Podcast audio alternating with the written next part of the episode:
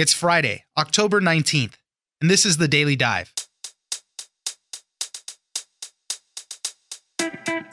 It looks like we might be in for it again with another migrant caravan headed towards the US.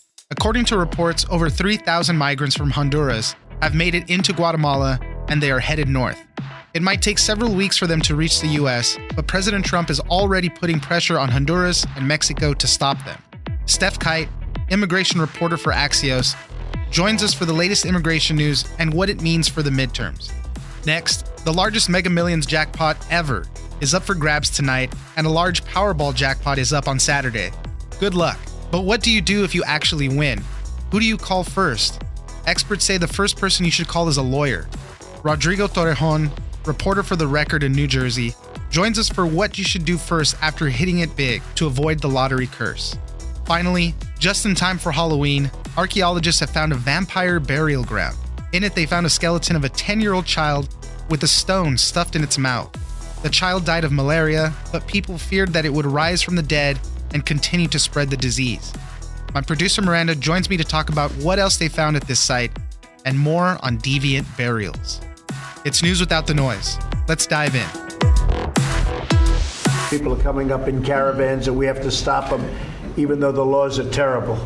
The laws are terrible. Our laws are terrible. They're a laughing stock all over the world. Joining us now is Stef Kight, immigration reporter for Axios. Well, it seems like we might be in for it again. There's another caravan heading towards the United States. The numbers vary anywhere from 3,000 to 4,000 Honduran immigrants made their way through Honduras. They're now in Guatemala. They're heading towards Mexico. Eventually, the thought process is they'll end up at the US border again. The administration is putting a lot of weight behind this. President Trump is putting pressure on Mexico. He was putting pressure on Honduras, saying we were going to cut off aid.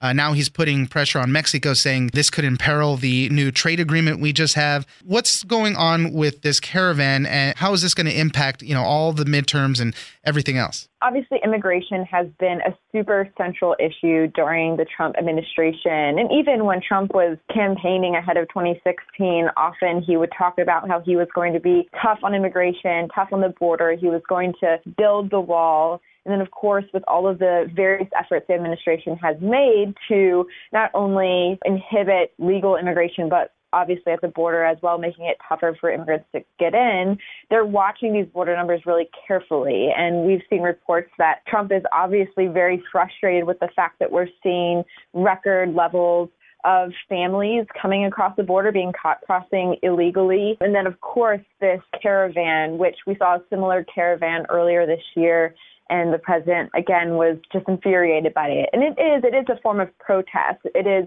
legitimately some immigrants who are coming to the border and, and trying to come to the US, fleeing countries where there's a lot of violence and political unrest and high murder rates. But it also is a protest in itself and so not everyone in that caravan necessarily will be claiming asylum once they get to the US border. But obviously, the president sees this as a protest to his own policies and his presidency. And we saw that on Twitter when he threatened to close the southern border.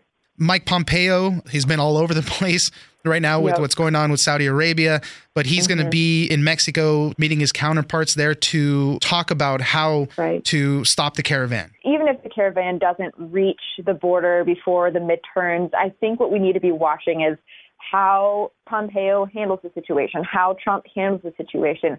Does the administration revert back to policies like family separation, something that was hinted at earlier this week?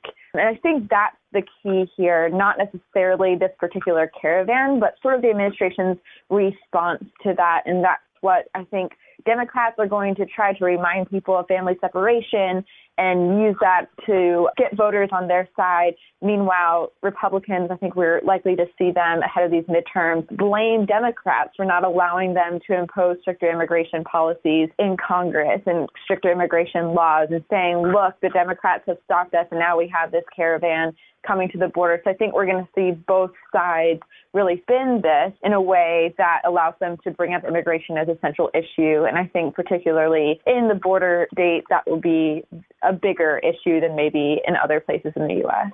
Let's talk about some of the numbers because the border yeah. arrests also, some reports say it's jumped more than 50% from last year. People, despite the tactics by the administration to prevent some of this stuff, they're still coming. Absolutely. And especially those family those family numbers are really significant, especially at this point in the year. There tends to be seasonal trends when it comes to border crossings, and at this point, typically we'd see the numbers start to decrease as we head into like the cooler weather. But we're seeing this a record high number of families crossing the border illegally. And it's in the wake of the end of that family separation policy. There was probably some part of it where the fact that families are no longer being separated, that families are saying, all right, well, we might as well bring our kids with us and try to cross the border now before something else is implemented. I think there's a lot of factors within this whole situation. And of course, you look at the countries in Central America where a majority of these immigrants are coming from, and you see that there is rampant violence, but right. there's extremely high murder rates as well. So it just becomes a very complicated and emotional issue and the Trump administration is struggling to impose the policies that they would wish to impose. Yeah, it's definitely a tough situation. We know there's bad actors that try to make their way in with these caravans and these groups, and we know that sometimes people are claiming children trying to get through over the border and everything. We know that is mm-hmm. a problem, and it's definitely true. But this caravan coming from Honduras, we also know that, as you were mentioning, rampant gang violence. They own portions of, you know, the country there and they are trying to escape that at some point. And and then just to underscore how much the administration is really paying attention to this. There was rumors of a heated argument that was happening right outside the Oval Office. It was Chief of Staff John Kelly and National Security Advisor John Bolton. People were saying that they were shouting really loud, abnormally loud, more than usual, and it was all mm-hmm. about this and kind of dis- disagreements they were having about how to handle this. So definitely something mm-hmm. to it's going to come up in the midterms again. Definitely something that the administration is still struggling with, and definitely something that they're trying to work with all these countries to control. Stef Kight, immigration reporter for Axios. Thank you very much for joining us. Thank you.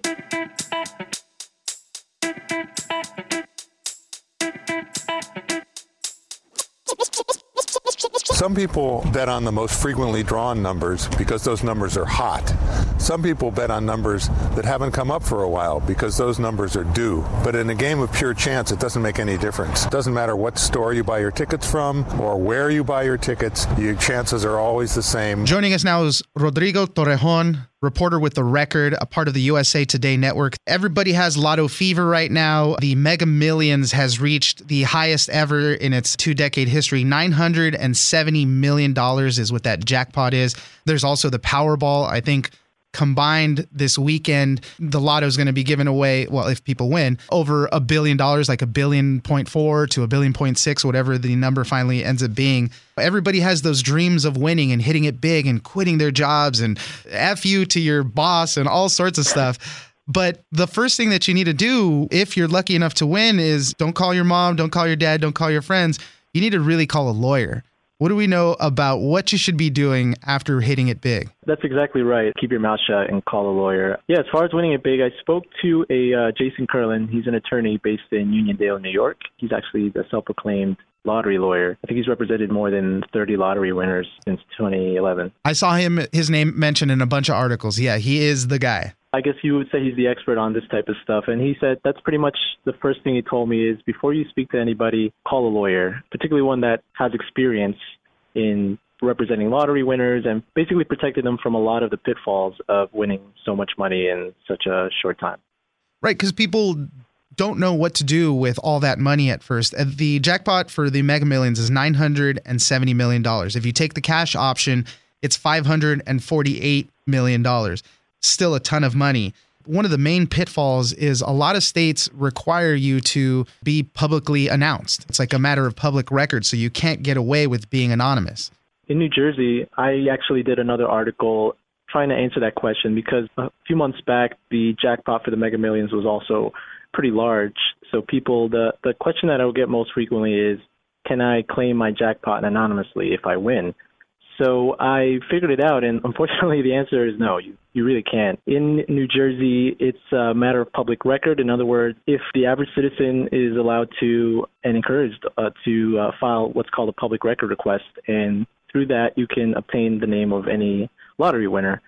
the uh, director actually of the state lottery said, you know, this is a very public game, so we want people's names out there. You know, this is we want people to know who's getting the money that they've spent on this statewide game, this lottery. And you know, a lot of people have also offered up, well, can I start a LLC or an entity to claim the prize? Right. And James Carey is his name, the director of the lottery. He said, yeah, that's fine. You can do that, of course. And they'll pay the jackpot to whatever entity you set up for that, but your name will still be public record. Wow. I guess it may, maybe the only thing in that is that you could delay your name coming out because the uh, the trust or the LLC might get first billing. Uh, there, there's only six states where you can uh, remain anonymous: Delaware, Kansas, Maryland, North Dakota, Ohio, and South Carolina. you know, pretty much anywhere your name's going to get out there. I, I know uh, people have said you should get off the internet immediately before you announce. You know, close your social media down. If you have a landline, make it unlisted before. Skip town if you can, right when they're going to announce it, so that you're not there. And you know, you work in the media, as you've seen when anything major happens in the news. The media starts hunting down any pictures that they can of you, uh, you know, all the details because everybody wants to know.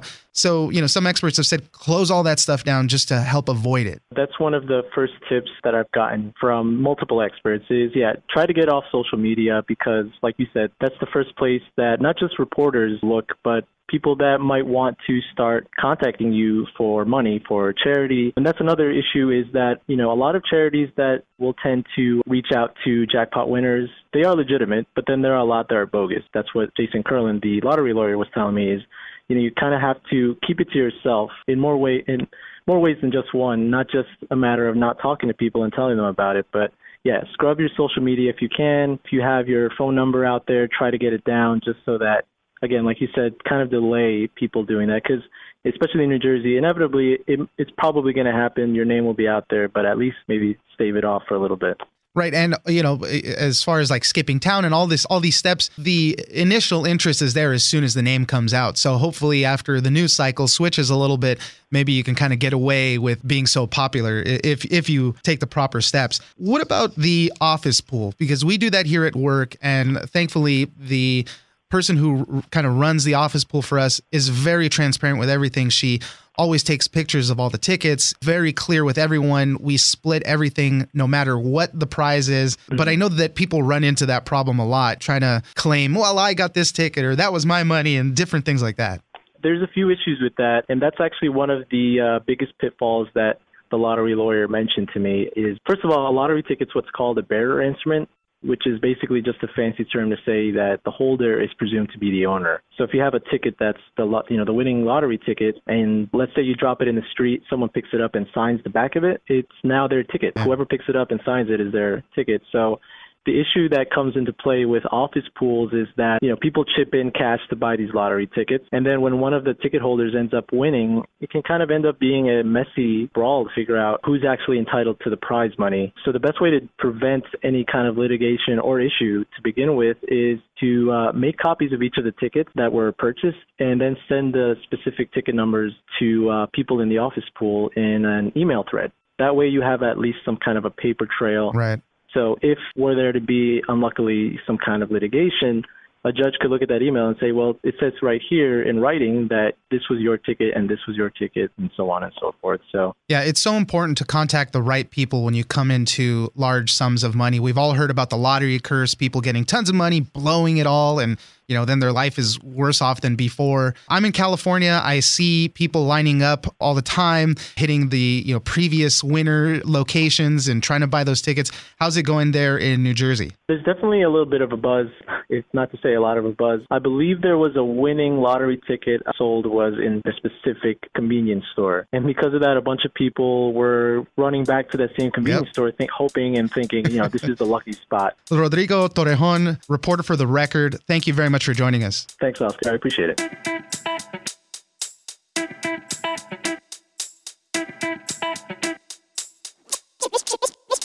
They found a body of a 10 year old child who died more than 1,500 years ago. The skeleton was lying on its side with its mouth open, and stuffed inside was a limestone rock about the size of a big egg. Archaeologists call these deviant burials, which is the ancient way of burying people who they feared would have supernatural abilities. Joining me now is my producer, Miranda just in time for Halloween, Archaeologists have found a vampire burial site that had the skeleton of a 10 year old child with a rock lodged in its mouth. They were scared that the kid was going to rise from the dead and spread malaria or some diseases. What do we know about this vampire burial site? So, researchers from the University of Arizona and also uh, University of Stanford went on this dig in Italy and they found this child cemetery. And so, inside of a miniature tomb, in what used to be a gigantic Roman villa. They said it was about the size of a shopping mall, if you can think about it like that. They found a body of a 10 year old child who died more than 1,500 years ago. The skeleton was lying on its side with its mouth open, and stuffed inside was a limestone rock about the size of a big egg. And like you said, they believe the child died of malaria 60 miles north of Rome. And they've said that the way that they buried this kid was they stuck, the kid was already, already dead. They opened the mouth forcefully, shoved the rock inside, and then filled the extra spots with cement so that they could be sure that the rock wouldn't come out. Right and they were able to determine how old the kid was by looking at the teeth depressions. And that's how they know that the rock was put in after he was dead because of those same impressions. Right. Locally, they're calling it the Vampire of Lugnano. It's in this, like you said, is in this area which was like the center of witchcraft in the Roman Empire at that time in Italy. They said that this burial site has also been called La Necropoli dei Bambini which is a cemetery of babies. And they found all sorts of different stuff in this burial site. You said it was like this huge villa, and they found remnants of uh, in these trenches. They're dirt covered trenches. There was remains of infants, toddlers, aborted fetuses that had been buried alongside raven talons, toad bones, bronze cauldrons. These things were filled with ash and sacrificial puppies. Yeah, archaeologists call these deviant burials, which is the ancient way of burying people who they feared would have supernatural abilities like coming back from the dead, or that they were people, and I, I don't know how this would apply to children, but that had violated society's rules, hence the name the Vampire of Lugnano. Right. And, and a lot of these archaeologists and researchers saying it's stuff that they just didn't understand. These illnesses like malaria at the time, they probably didn't have a handle on it. They didn't know what it was or why it was popping up. And things that they feared, they thought might come back from the dead. They thought they were vampires. That's why they took these extra steps to bury them this way so that they couldn't come back and continue to spread diseases. And they would do all kinds of things, like there were rituals. I suppose rituals, you could yeah. say they would dump honeysuckle all over the place, and these were just to kind of try to make it as pure as possible, so that these spirits would just pass along and not come back. We don't know the gender of this 10 year old, the skeleton that was there, but they said that near this one was a, a three year old girl, the, the remains of a three year old girl they found that said that her hands and feet had been weighed down with stones, which was another form of vampire burial to keep the evil away so that she couldn't get up. They were able to dig in into the bones and the remains, and they also found that she had died of malaria. And they're saying that the reason why there are so many children's bodies that they have done extensive research on to find out, yeah, they all died from malaria is because this Roman Empire section was considered to be a cesspool of diseases and they had spread it through contaminated food and water and it was pretty swampy. So there were a ton of mosquitoes. And that's why there was so much malaria up until they pretty much figured it out in the 1800s this is not the only site of these quote unquote vampire burials. Yeah. In northern Italy, there was a woman who was buried with a brick in her mouth. Almost the same thing, like the you know egg shaped rock, but this is a, a brick. brick. is huge too. Right. she was dubbed the Vampire of Venice. In England, there was another guy who had his tongue taken out and replaced with a stone. So it just seemed like that was one of the popular methods or popular rituals to keep them from being able to come back from the dead. But that guy in England is fascinating because clearly in the year 200, these people aren't talking to each other. So somewhere these people in England knew to do this exact same type of burial than the people in northern Italy were doing at the same time.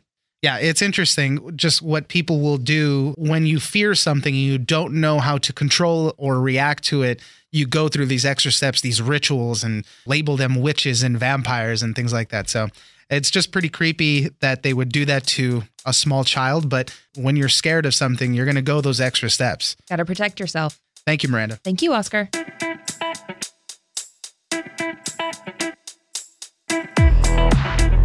All right, that's it for this week. Join us on social media at Daily Dive Pod on Twitter and Daily Dive Podcast on Facebook. Leave us a comment give us a rating, and tell us the stories that you're interested in. Follow The Daily Dive on iHeartRadio or subscribe wherever you get your podcasts. The Daily Dive is produced by Miranda Moreno and engineered by Tony Sorrentino. I'm Oscar Ramirez in Los Angeles, and this was your Daily Dive.